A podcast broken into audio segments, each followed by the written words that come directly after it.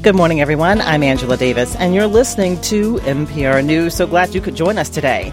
Sometimes being black in Minnesota can be a lonely experience. Only 7% of Minnesota residents are black. That is according to the 2020 census. But African Americans have deep roots in the state and there's a lot of Black history and Black culture to celebrate here. A podcast from MPR News called Untangled Roots lifts up some of that history and culture and broadens the idea of what it means to be a Minnesotan. The first season shares some frank conversations and stories from communities of color across Minnesota with a focus on Black experiences. So this hour, I'm going to tell you more about this podcast as I talk with a couple of people behind it. And I want to hear from you too. Our phone lines are open. Are you a person of color who has chosen to live in Minnesota? Tell us what you appreciate about your community. Maybe you were born here, or maybe something drew you here as an adult. What do you wish were different about living in Minnesota? And what do you think would make living here more welcoming for people of color? The phone lines are open. You can call us at 651 227 6000. Again, the number is 651 227 6000, or you can call 800 242 2828. You can also leave me a message on Twitter. I'm at Angela Davis MPR. Let's talk to our two guests, my colleagues. We have Brandt Williams here in the studio with me. Brandt is, of course, the editor of the Race, Class, and Communities team here at MPR News. And before that, you probably recognize his name and voice. He was a longtime reporter uh, for MPR based in Minneapolis. And uh, he's the co-host of the Untangled Roots podcast. Hi, Brandt. Hey, how you doing? I'm doing well. Made it into work in that freezing rain. Yeah, good. That in itself was an accomplishment. All right, after battle. also in the studio with me is Twyla Dang, producer of the Untangled Roots podcast. Hello, welcome back into the studio, Twyla. Hi, thank you for having Hi. me. You too made it in. Yes, so we're winning already this morning. Indeed. so, Brandt, um, how did this podcast come about? So this was pretty much the idea uh, that came from Sarah Glover, who was our former managing editor. And so she had this idea to provide like um, a, a, platform for particularly, but not exclusively, um, African Americans um, in Minnesota.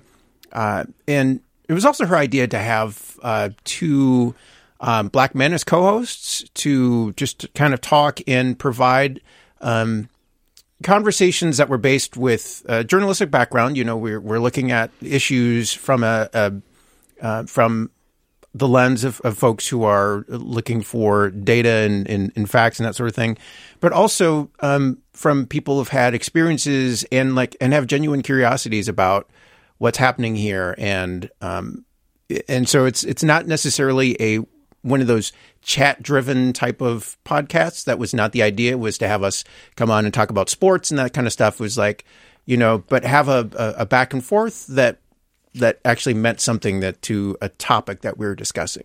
So tell me about your co-host. You mentioned uh, two black men are co-hosting the podcast. You and yeah, Jonathan Rabb. And tell our listeners who Jonathan is. So Jonathan is um, he's many things. He's an entrepreneur. He's also uh, born and raised in Minnesota. Uh, went away for a little while. Um, Jonathan is the creator of a, uh, very widely um, uh, I guess viewed, listened to. Yeah, viewed, listened to. Yeah, yeah. Um, uh, uh, website. website. Mm-hmm. Yeah, yeah, Watch the Yard. It's and, called Watch the Yard. Uh, yeah. Uh, Black Greekdom's digital yard show. I, I yes. have spent time on this website. I didn't realize that he grew up here. Yeah, yeah, yeah. And, and I was not, when I was in college, I was not a part of the Greek system. So I didn't, you know, I had not the same types of contacts as Jonathan. But Jonathan brings like this whole world to this podcast, which I think has just been um, absolutely necessary. I think he's he's a younger guy than me, and so he's got we got a generational difference there, and I think it's it, it works really well. And so, Twyla, you're uh, the producer on Untangled Roots. I mean, how do you see this offering up something new? I think the thing that I loved most about the idea when it when I was fortunate enough to get sort of brought into it is it was giving us an opportunity to tell stories about the BIPOC experience, particularly the Black experience in Minnesota, because I think sometimes um, we take for granted the idea that we're a part of this, we're a part of the fabric of the state, but we don't ever talk about ourselves outside of the context of pain and trauma.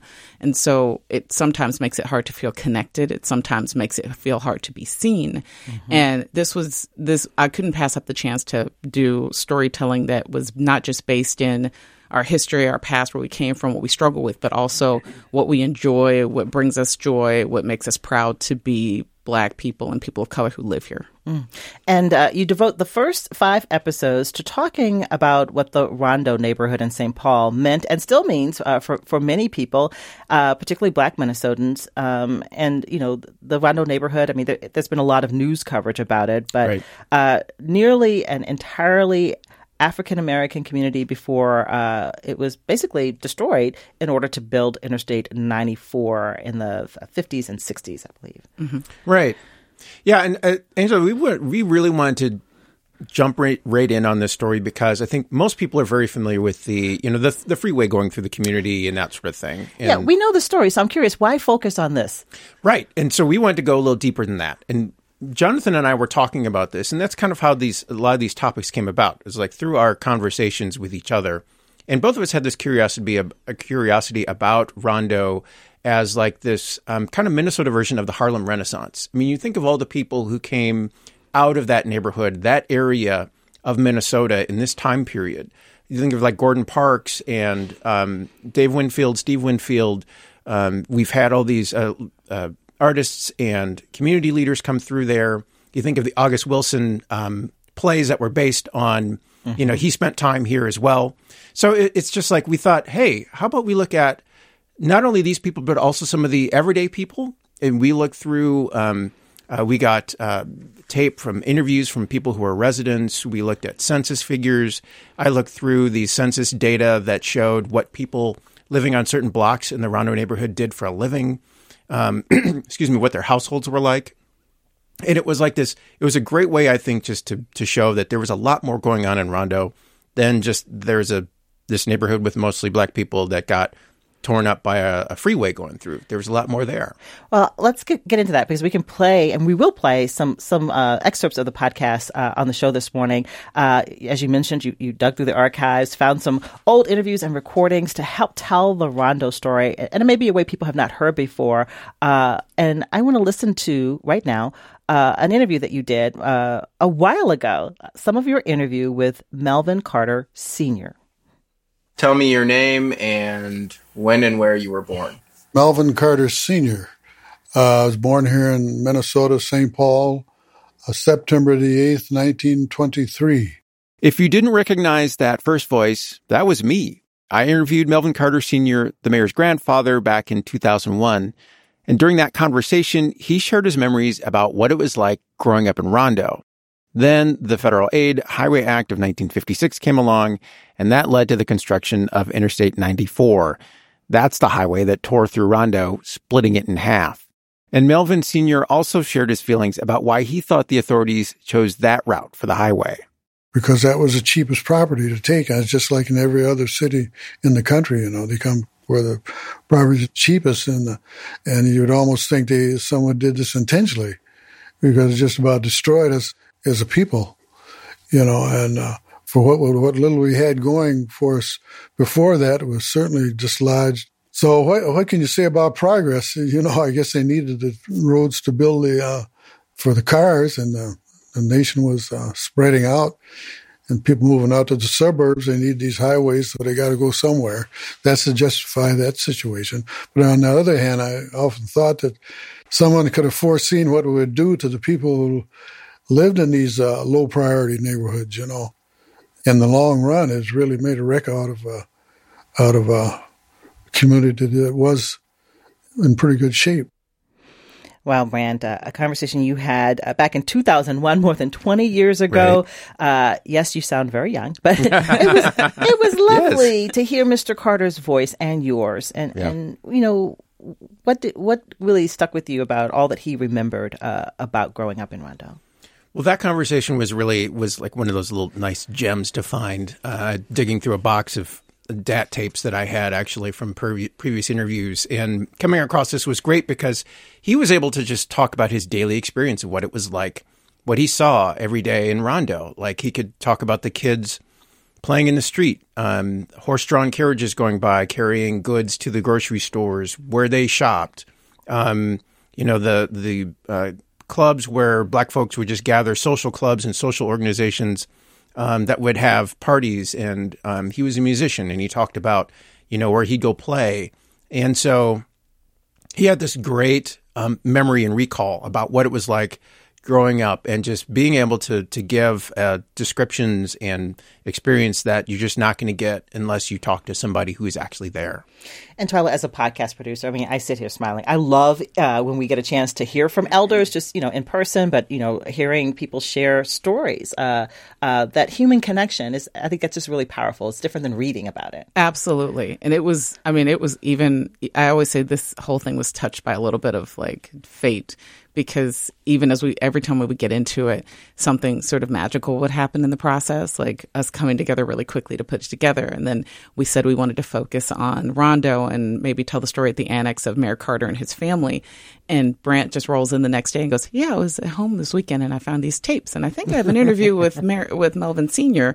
It's really old. I mean, we had to literally get it transferred to digital to be able to use it, mm-hmm. but it just felt like we kept getting touched by. Um, it just felt like the story didn't just want to be told; it wanted to be told a certain way, and mm. we were as much led as we were dictating it. But that is what it's like to work with Brandt, right? He just kind of rolls in the room, and like magical things happen. He's like, unflappable. He's the coolest dude in the whole. Like, I've witnessed this. Nothing, fl- nothing flicks. All right, uh, we're going to continue, but uh, if you're just joining us, we're talking about uh, a podcast from MPR News that I want to make sure people know about. Uh, it's called Untangled Roots, and it really looks into the the stories, the history of uh, of Black Minnesotans and other communities of color in our state, uh, and it's it's storytelling in a, in a beautiful way. I'm talking with one of the co-hosts, Brandt Williams, who's an editor here at MPR News, and Twyla Dang, a producer here at MPR News, who worked on this project together.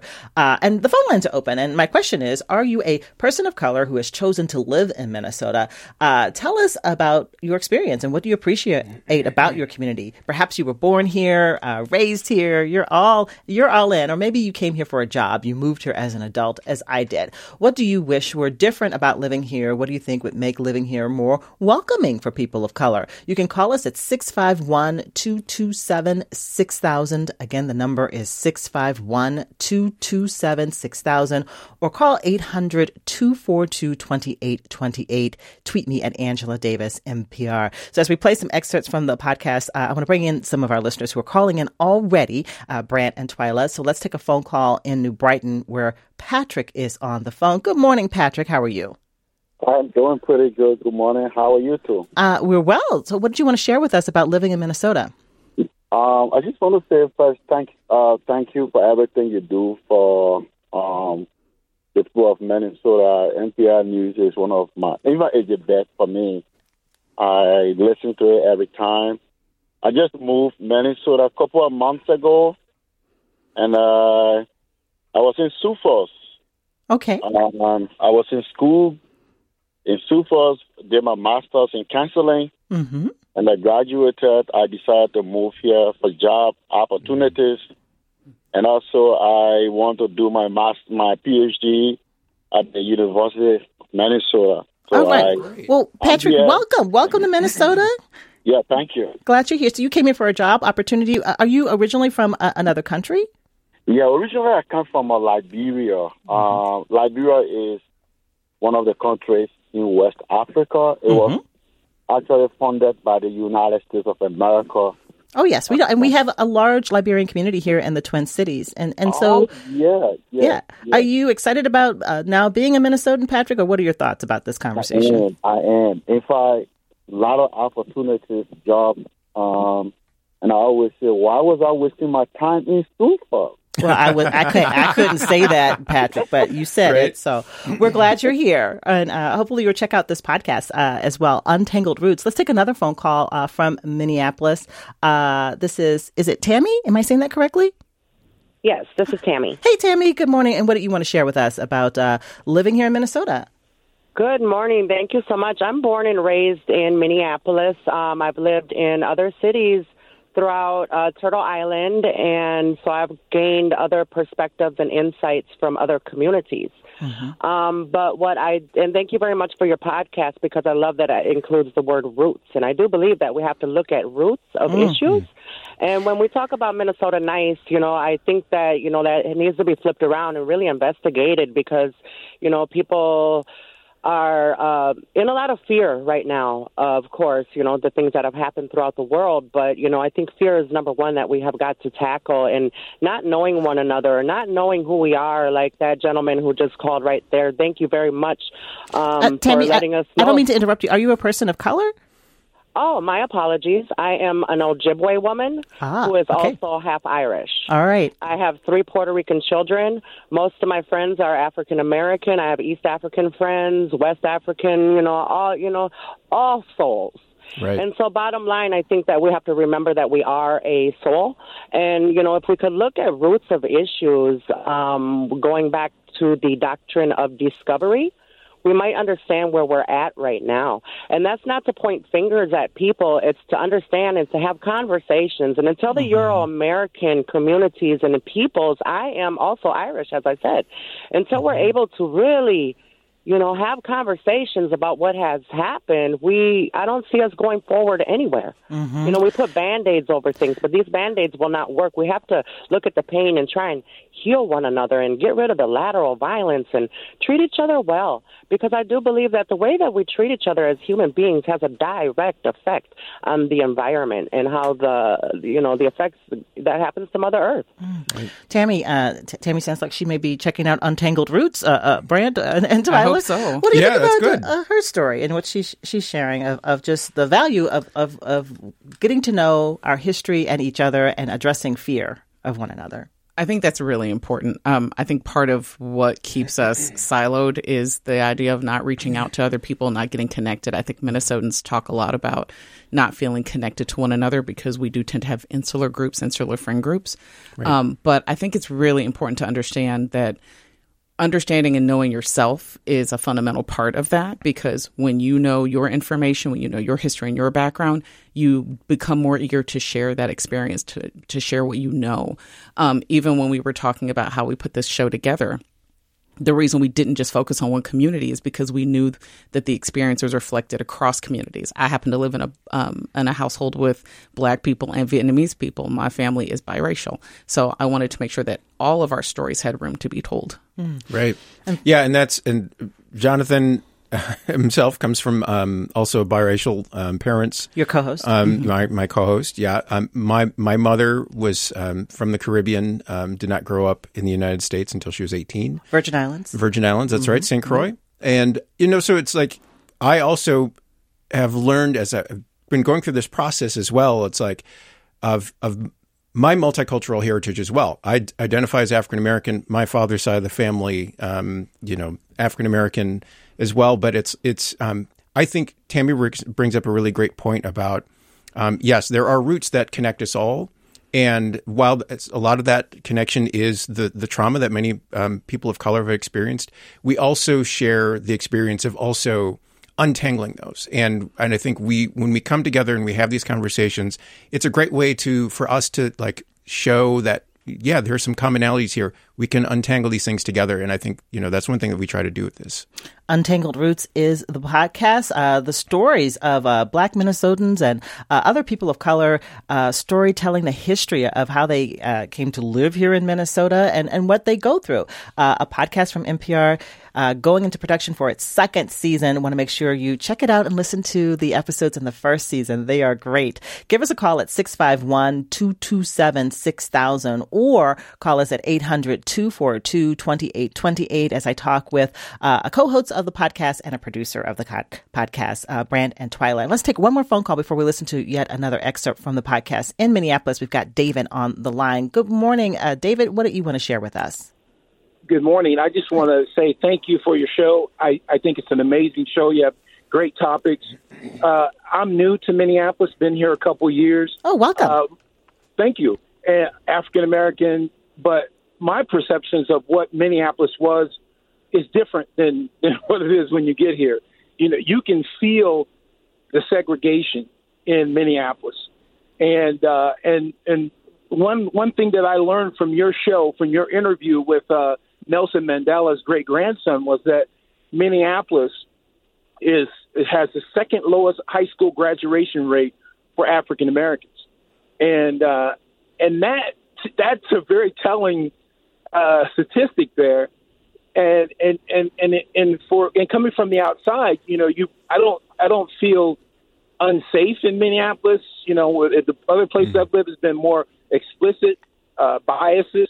Here is the is the I, I feel like there's the low expectation, especially for young people and just black people in general, that I think has a very high impact on on uh, a negative impact on, on on on how black people exist in Minneapolis. Now, clearly, I'm not a sociologist, I'm not an expert, but just a person moving from the outside, you you can just feel the difference. yeah, know, we talk. It, uh, just, yeah, we talk a lot about racial disparities uh, on this program, and um, like, how did we get to this moment? What's the history of it, David? But you're basically saying that you can feel it, you can see the disparities. Oh, absolutely, because if you've lived in other places, you know, just mm-hmm. from going to the grocery store or going to to Costco, you know, you you know the the way that you know you have to really the interaction, and, and some of that is just that Minnesotans, you know, just are more of a stay put people, meaning that most people that live here grew up here.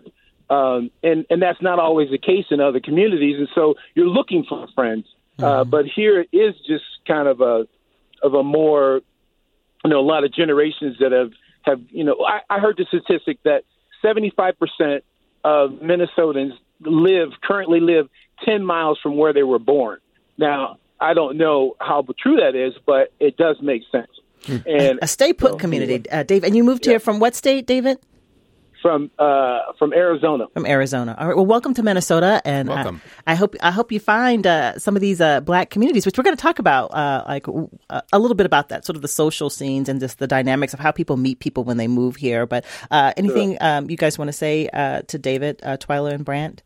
Well, I just say that you know, um, David, talking about the disparities and in, in, over my career as a journalist, we've done a lot of reporting on that, and I'll I'll just tell you that um, for um, for as long as I can, that I've been here and that I've been reporting, uh, I've also had an opportunity to profile um, communities that have actively been working uh, to counteract these disparities in so many ways. And um, you know, if there's anything that uh, I, I, can that I've I, I, wouldn't say that I'm proud of, but I mean just that. Well, I guess I am proud of, of of this. My coverage area has been to like show how people in these communities have been actively working um, to to counteract these disparities in, in any way they can without waiting for anybody else to to reach a hand down to save them. Um, particularly with the African American community, has always been, um, you know, it's up to us to save ourselves.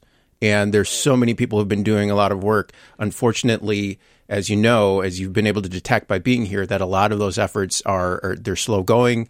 Uh, we still have a lot of those disparities, um, particularly in education, housing health disparities, you name it. But there are, if there's anything that that that I find that's hopeful, is that folks are not giving up. They don't. People are not going to just roll over and let these things continue.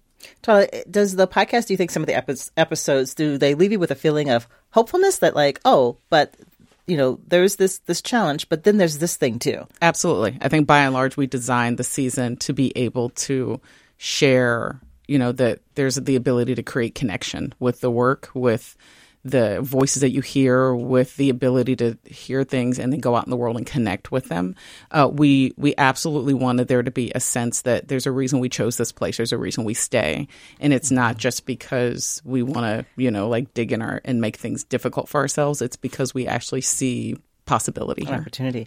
Um, we talked about uh, the Rondo neighborhood. The first few episodes uh, focus on um, Rondo uh, and the significance of it and, and all the, the talent and community that came out of that neighborhood. And uh, you used the, the, Carter family to tell some of that story.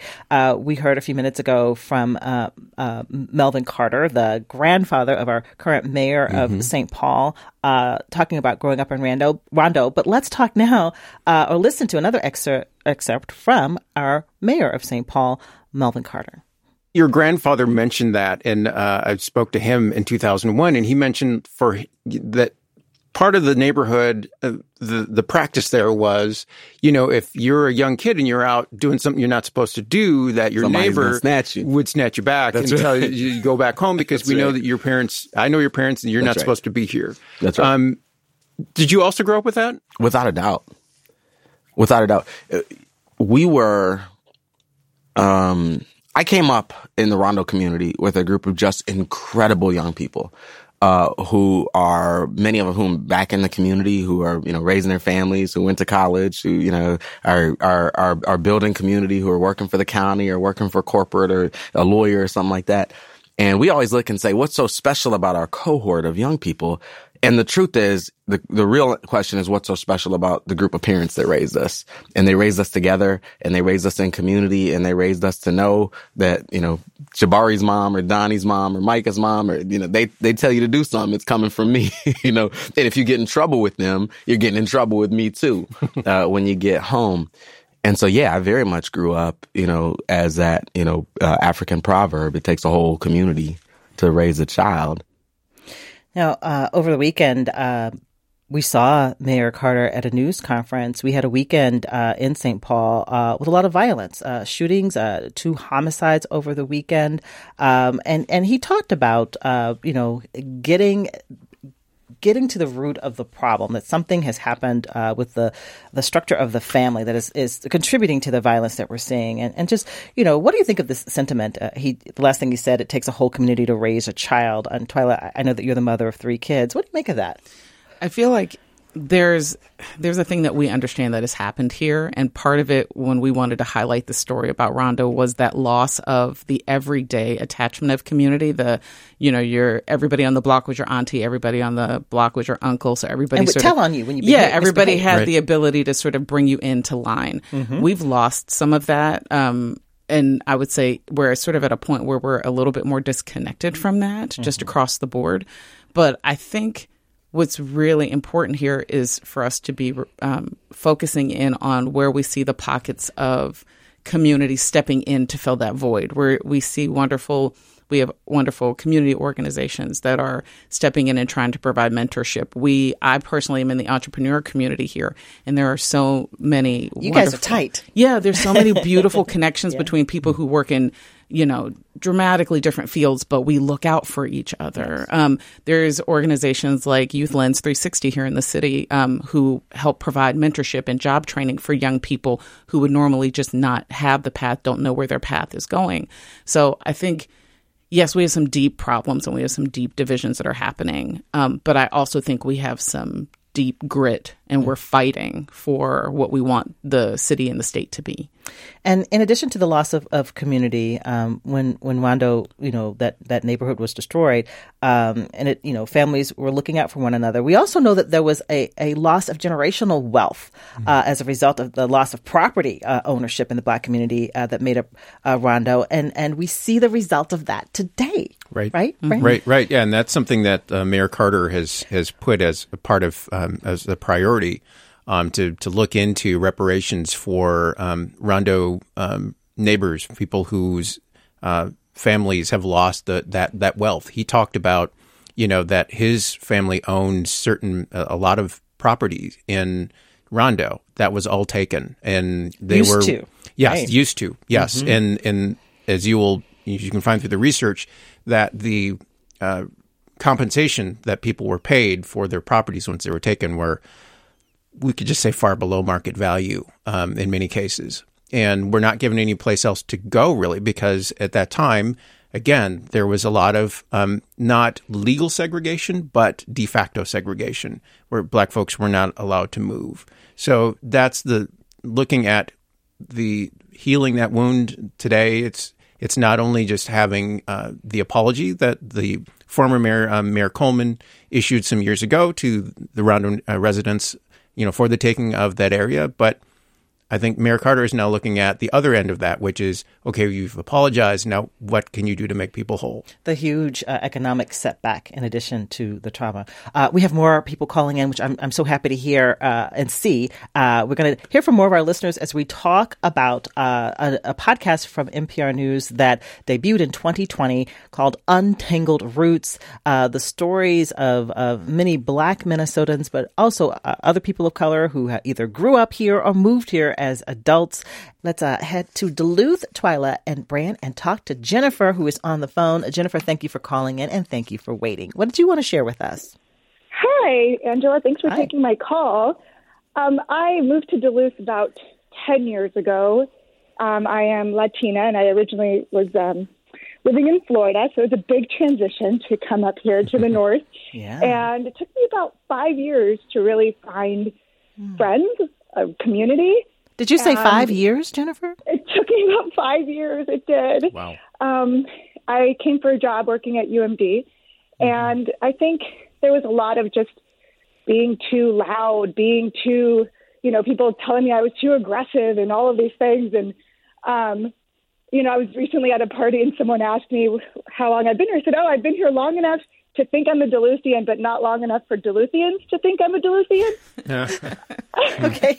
Well, well, okay. I need to, you know, what does it mean um, when you say that people thought you were too loud and too aggressive? Mm. What does that look like? What are you talking about? Um, you know, challenging people in meetings, um, not always being agreeable about things, uh, coming up against the whole, well, this is how we've always done things, so that's how we're going to continue to do things. Um, that kind of pushback when you would just ask questions, right? So you're being Um, yourself. You're being your exactly. authentic self. Yeah. Yeah. You sound like me, Uh, Jennifer. you're, you're not alone. you're not alone. and if someone you know someone asked me like well how did you survive you know what what's keeping you here and how are you you know managing and i said well partly i assimilated right i mean you you get to a point where it's like oh, okay i learned how to be a little bit less um That doesn't Trying to get sound good. That doesn't sound doesn't. healthy. No, I hate no um i recently took a new job working remotely for a company based in dc and it's been amazing. You know, I, I go to a Zoom meeting and 75% of the faces are people of color. And I didn't realize how much I was holding on to being the only person of color in the room. And then to be in a room of, of different faces, I felt like, oh, I can relax. And I hadn't realized it until I had left that space and came into a different space. All right, well, Jennifer, I want you to stay on the line uh, as as uh, we talk with uh, Brandt and Twyla about what you shared. Uh, Twyla, it's it's hard for for me, probably for a lot of people, to hear Jennifer describe herself basically not not being herself. Yeah, I don't want her to do that. I, that it, that just. That's I have right. so much sympathy for because I think uh, so. You and I have that experience. We both moved here when we were young. Um, I definitely echoed when she said, you know, like you were told you're too loud or you were too aggressive. I used to get told that I can't make. I used to make too much eye contact with people when they would talk to me, and I'm like, you don't want me to look at you when you're speaking.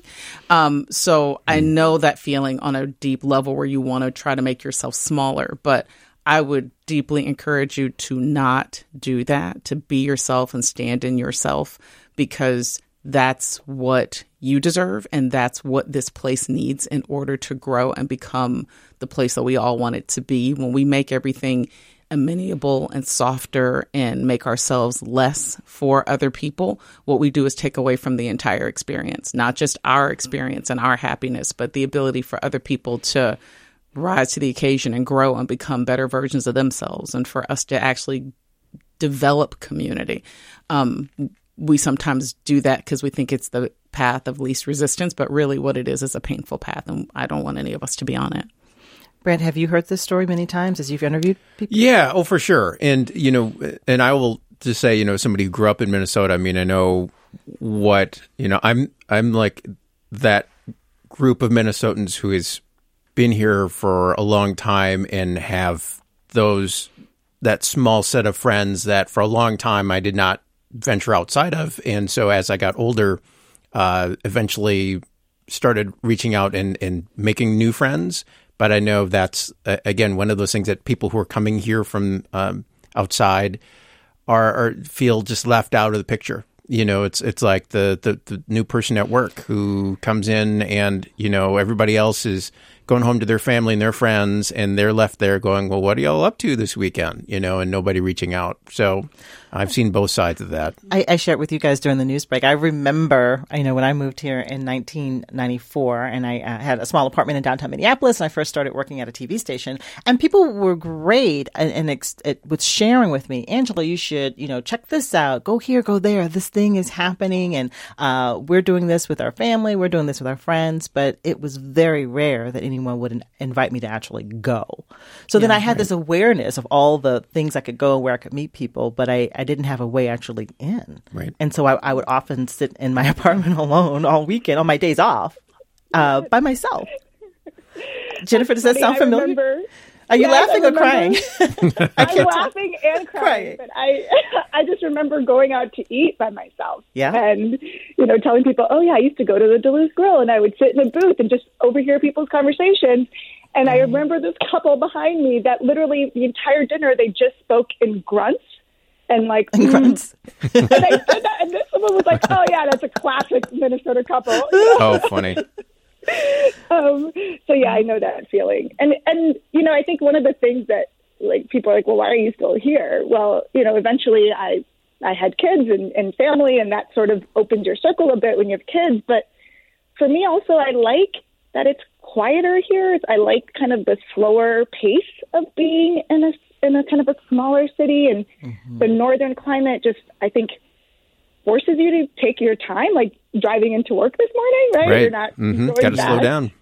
you got to slow down and i i like that aspect where i think when you're in places you know in the northeast or even in just bigger cities where you feel that pressure so it's kind of an interesting balance but it's um it hasn't always been an easy road and like i was crying when you were saying about not being your authentic self and what other people are missing out by that meant that really resonated with me because i hadn't thought of it from that perspective Right. Well, Jennifer, thank you so much for calling in. And uh, we, we should have been friends 10 years ago when you came. We could have been loud and fun together.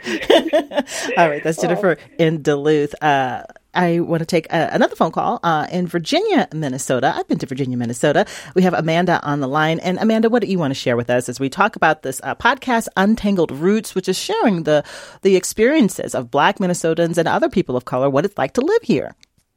Hi, um, Hi. thanks for taking my call today. Um, I am actually originally from Frogtown area. I grew up in St. Paul, and I honestly um, had no idea what like racism really was until I got a bit older. Because I grew up, I had Hmong friends, Latino friends, um, black friends. Uh, you know, just the, the whole gamut, you know, of people. And it wasn't until I got a bit older that I started to see um, racism in my community. And I moved to Minneapolis and I really started to see, you know, that there was, you know, like especially with the police and, and in school and stuff when I was in high school, there was just a lot of, a lot of um, racism, you know. And, And and- Amanda, I'm sorry, are you a person of color?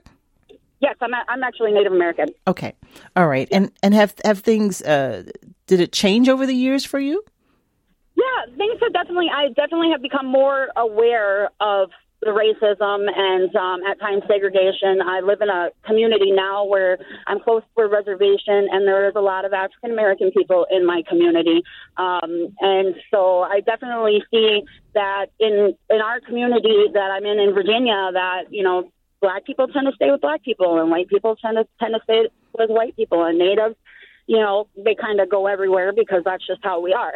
um, but uh, you know, it it, it can be hard. The It segregation. can be hard, but I love Minnesota for all of its faults because you know there is such a thing as the Minnesota knife, and I just tend to think that Minnesota Minnesotan people like to be helpful and kind. Mm-hmm.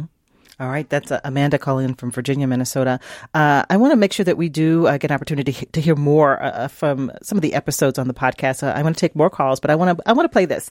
Uh, one of my favorite episodes, Brandt uh, and Twyla, uh, is called "Do We Have a Thing?" and Brandt, uh, you and your co-host uh, Jonathan Rabb uh, have a great conversation about whether Minnesota has a black thing. Something, um, the example you give, if someone comes into town, or it's within my example, I can think of like when family members come visit me from the state of Virginia, uh, and they're like, Angela, like, where do you hang out? Let's go do the thing, the black thing. I'm like, well, you know, is there an event and a space that's unique, uh, um, that that brings people uh, together? Uh, for we'll use black people as an example, but it could be people who are, are Latino or, or other backgrounds. What do you think? Well, that was do we have a thing? Well, it was such a great discussion, though. I mean, and that was it was totally organic. I mean, again, a lot of these shows, th- these ideas came from us talking just between you know just Twyla would sit on one side of a in the recording studio, and Jonathan would and I would sit next to each other, and we start talking about this thing because Jonathan has lived in a lot of other cities around you know mm-hmm. the the country and the world. and it's like, well, what what's the black thing here? And I'm like, do we need a thing? Well, let's listen to it. Okay, Yeah. we have a, a little excerpt of that episode. Let's listen to it. Do we have you a go to other cities and like the black communities there have like one thing that they're like everybody's on the same page about um in terms of like a festival Uh-huh. or a tradition Hmm. or a food or something like that right minneapolis doesn't have that i don't think can you think of anything Hmm. I can't. I'm where we're like oh yeah you got to come to minneapolis for this thing Hmm. it definitely isn't juneteenth because people are like don't go to juneteenth Well, now that doesn't Yeah, I know. there, but like yeah Originally, I, I do remember there being these big Juneteenth um, celebrations that were, uh, you know, just fun and yeah, you know, just lots of. But it, yeah, but I don't think it held like the same. But was it people performing blackness or actually like being in blackness? Do you know From what, I mean? I remember, was 'Cause, like just like black folks just wouldn't turn down a, an opportunity to get together and just like go hang out at the park. You know what I mean? And bring their family, and Yeah. bring out a grill. You know, and it's Well, like But do you get what I'm saying? Like, there's like the uh, what's that parade in Chicago? There's like a big, big parade. It was started by Abbott, the guy who uh, started the Chicago Defender, and there's like this whole culture around it. And I, I always like kind of wished we had something like that. Now I'm wondering if that was a thing, and it was in Rondo, right. and now it doesn't. the politicians exist had to go make sure that they showed up at Rondo Days. The Bud Billiken parade is huge. And so I know Detroit also has like something like that too. They have a big parade. Detroit has a lot of stuff. But like I don't know. Yeah. I always wondered like we have a sizable black population. Why don't we have a thing? Wow. Um, do we have a black thing? do we need one? Brandt, Twyla, what do you want to say about that conversation? I'm thinking. We, we've gone on it. We've gone Right. over and over this. Right. Um, I I think on some level it would be nice if we had something, something that was, um, you know, that felt like going home. You know, like we're like we're all together. We all share that space. There's like an annual opportunity where we see each other. I think uh, even when Jonathan brought it up, I didn't. but it could be a restaurant. It could just be a hangout. It right? could be. I mean, well, I was just remember. I was just recalling, you know, like the Riverview Supper Club. You Mm-hmm. Yeah. remember the Riverview? I mean, it's like you know, nights there were just like it was just all black folks, and it was like just the whole. I mean, I've noticed that you know, in, in certain spaces where there are, um, you you get that feeling of you you know the rules, you know the the the, you know you're like on a dance floor. Um, you know, it's like folks are not running into each other, you know, like, you know, that kind of thing. You know what I'm saying? It's just like there are certain spaces It's a where, unity you of know, spirit. You just, you, you know. right, right. You, You know, just- there's like, yeah, yeah. So, I mean, so when we were, Jonathan and I were talking about that, I'm like thinking, cause, you know, like for my generation, I mean, there were some of these black spaces that aren't there now for like somebody who's like in his 30s. And I, I don't go to clubs anymore or anything like I that, know, but my, I'm just my saying, thing is my couch. right, right. Right. Well, Brandt and I are in our 50s. I don't know how I old mean, you I'm are. almost fifty, so Okay. I'm like right there. But like, it's like, is it maybe it's in individual homes? Is it more, again, almost like segregated, right? Yeah, because when people, yeah, because then you you you basically coalesce with your with your small group, you know, with your family or maybe a close friend that you know, or. But yeah, it's like so we don't have like as Jonathan was during that discussion, we were racking our brains trying to think of a black thing, and we don't really Okay. have that. I want to ta- uh, take another phone call before we run out of time uh, as we talk about this podcast, Untangled Roots, uh, in Inver Grove Heights. Cody is on the line. And Cody, thank you for calling. What do you want to add to the conversation? Yeah, so I mean, I don't know if it's much adding to the conversation, but it's like questions as if um, you know I was raised on the west side of St. Paul. Um, you know, I'm Minnesota, home born and raised and everything.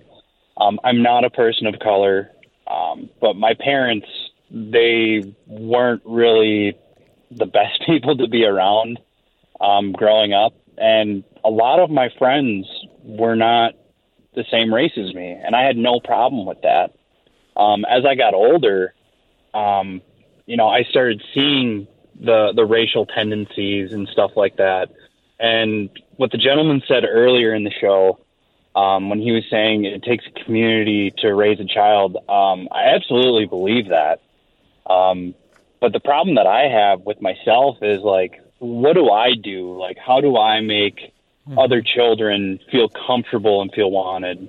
What's, Um, yeah, what's the next step? What do we do now? Thank you, Cody, uh, and Inver Grove Heights uh, calling in. Uh, and as we look uh, at being solutions oriented, we look at the present and the future. Um, what are the suggestions? What do you think about this, uh, Twyla and Brandt? About how do we, you know, embrace more of our neighbors and friends and get and get to to know each other?